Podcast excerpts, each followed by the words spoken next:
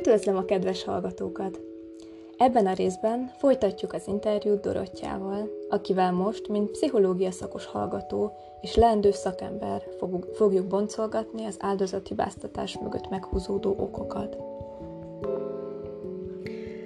Dorottya, először is azt kérdezném, hogy pszichológia hallgatóként mivel magyarázod az áldozathibáztatás jelenségét? Úgy gondolom, hogy ez egy elég összetett kérdés, és több dolog is meghúzódhat a hátterében.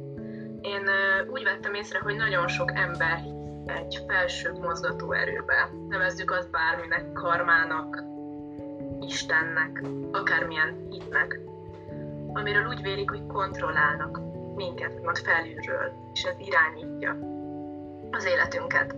Ez szerintem egy nagyon-nagyon jó alapot képez az áldozathibáztatásnak, hiszen ha látnak egy beteg embert, akkor mit mondanak?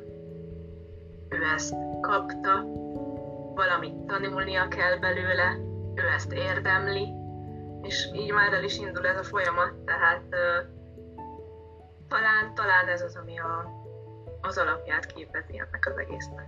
Uh-huh. Tehát a különböző ilyen vallásos, vagy, vagy vallásszerű, mindenképpen valamiféle ilyen az egész életre kiterjedő meggyőződések azok, amik esetleg ilyen táptalajt szolgálhatnak az ilyesmi. Én így vettem észre, bár próbálok nem előítéletes lenni, de a tapasztalataim többnyire ezt mutatják, igen. Mm, értem. És um, mit gondolsz például arról, hogy um, az orvosok és nővérek számára, ugye mondtad az előző részben, hogy úgy vetted észre, hogy nagyon leterheltek, egy érzelmileg nagyon megerőltető munka az övék, hogy mennyire lehet ez egyfajta megküzdés számukra? Szinte biztos vagyok benne, hogy könnyebb számukra, hogyha nem kell belegondoljanak a miértekbe ez egy, ez egy jó coping lehet, hiszen ha tulajdonítanak egy okot, akkor ez megnyugvás. Szerintem megnyugvást biztosíthat. Tehát ezen a kérdésen még sosem gondolkodtam. um, rendben, viszont uh, ugyebár azt tudjuk, hogy a, a, az áldozati báztatás akár um, mivel ugye tudjuk, hogy az áldozathibáztatás az mindenképpen negatív hatással van a páciensekre, akik eleve valamilyen betegséggel kell megküzdjenek. És biztos vagyok benne, hogy erről is tudnál akár beszélni, hogy milyen hatása van, milyen hatása van ennek a hozzáállásnak arra, ahogyan a betegséggel meg tudsz küzdeni. Hogyha erről tudnál egy pár szót mondani.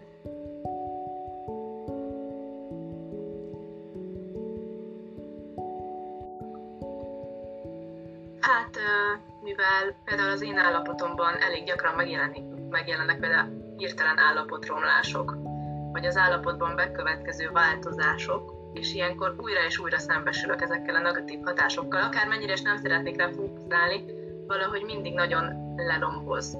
Tehát úgy érzem, hogy nagyon elveszi a kedvem, az energiám, amikor tényleg mindent megteszek az egészségem fenntartása érdekében, és mindig abba bontok, hogy már megint biztosan túl sok a stresszeltél. Oké? okay? holott bizonyított tény, hogy például ennek a betegségnek semmilyen köze nincsen a stressz. Úgyhogy um, nehéz, nehéz és fárasztó. Úgy gondolom, hogy ha az embereket egy kicsit uh, edukálnák erről esetleg, vagy tanítanák a hozzáállás egyáltalán a beteg emberekhez, szerintem nem tudnak mit helyzettel. És tényleg ez a legegyszerűbb. Uh-huh. Értem. Ez lett volna egyébként a következő kérdésem, de előre is vetítetted. Tehát, hogy hogyan lehetne vajon legalább az egészségügyi uh, szférában, de természetesen optimális esetben akár a tágabb társadalmi környezetben valamiképpen csökkenteni ezt a, ezt a hibáztató hozzáállást. Az utóbbi időben egyébként láttam ehhez hasonló jó kezdeményezéseket pszichológusoktól interneten, hogy mit mondj és mit nem mondj egy beteg embernek. Szerintem ez hasznos, és valahogy tágabb körbe is érdemes lenne az ilyesmit eljuttatni. Már ha az emberek nyitottak rá, mert mint tudjuk, nagyon nehezen szakadnak ki az emberek a saját helyzeteikből, vagy meg sem Értem, tehát a pszichoedukáció az, ami szerinted mindenképpen hasznos. hasznos lenne. Értem. Um, valóban is, viszont ugye azt te is mondtad a, az interjú elején, hogy ez az embereknek egy, egy ilyen tágabb és mélyebben megalapozott néz, a világ nézetébe ágyazódik be. Tehát akkor igazából a, a nehezebbik feladat és a nehezebbik kérdés az az lenne, hogy ez esetben viszont hogyan lehetne, mivel lehetne helyettesíteni akár ezt, a, ezt az áldozathibáztatást, ami egyrészt, egyrészt copingként is funkcionálhat, ahogy beszéltük például az egészségügyi dolgozók esetén, de akár a, az egyszerű ember esetében is valamiféle um, ilyen világnézeti alapot rengetne meg. Hogyan, mivel lehetne vajon helyettesíteni, ami nem, nem káros a, a beteg emberekre nézve? Véleményem szerint ez egy nagyon komplex dolog. Először is az okot kéne feltérképezni. Ugye az okismerete nélkül nem nagyon lehet kezelni a következményeket sem, úgymond. Ugye már létezik az a fogalom, amit a pszichológiában csak kognitív gazdaságosságnak nevezünk, amikor az emberek találkoznak bizonyos információkkal, és a már ismert forgatókönyveiket, sémáikat használják fel a magyarázatra. Lehet, hogy hallották a dédapjuktól, annak az apjától, meg annak az apjától, és egyszerűen beépült a köztudatba. Akár a rákos megbetegedések esetében is, hogy időrák, az sokat dohány. És ez így kiterjedt a betegségekre. Szerintem ezeket a nézőpontokat nagyon nehéz megváltoztatni, mert nagyon-nagyon mélyen gyökereznek. Tehát esetleg nagyon komplex, sokoldalú és minden irányból érkező edukációval lehetne megszüntetni, ha már a kisiskolában is tanítanák valamilyen formában, bármilyen mentálhigiénés foglalkozások keretében, vagy, vagy nem is tudom.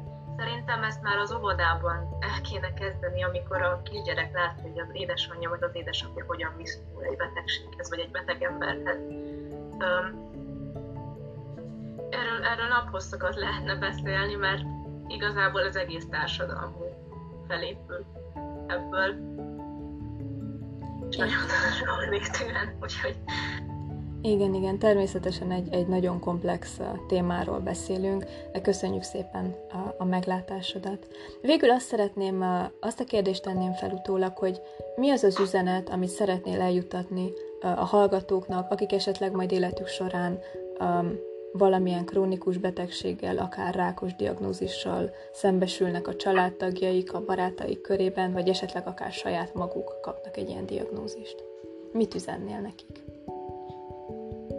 Úgy gondolom, talán ez az egyik legnagyobb lecke is volt az én történetem kapcsán is, hogy mindig befelé kell figyelni, arra, hogy saját magunk jól legyünk, és ezt nem tehetjük meg, hogyha a környezetben lévő negatív dolgokra fókuszálunk.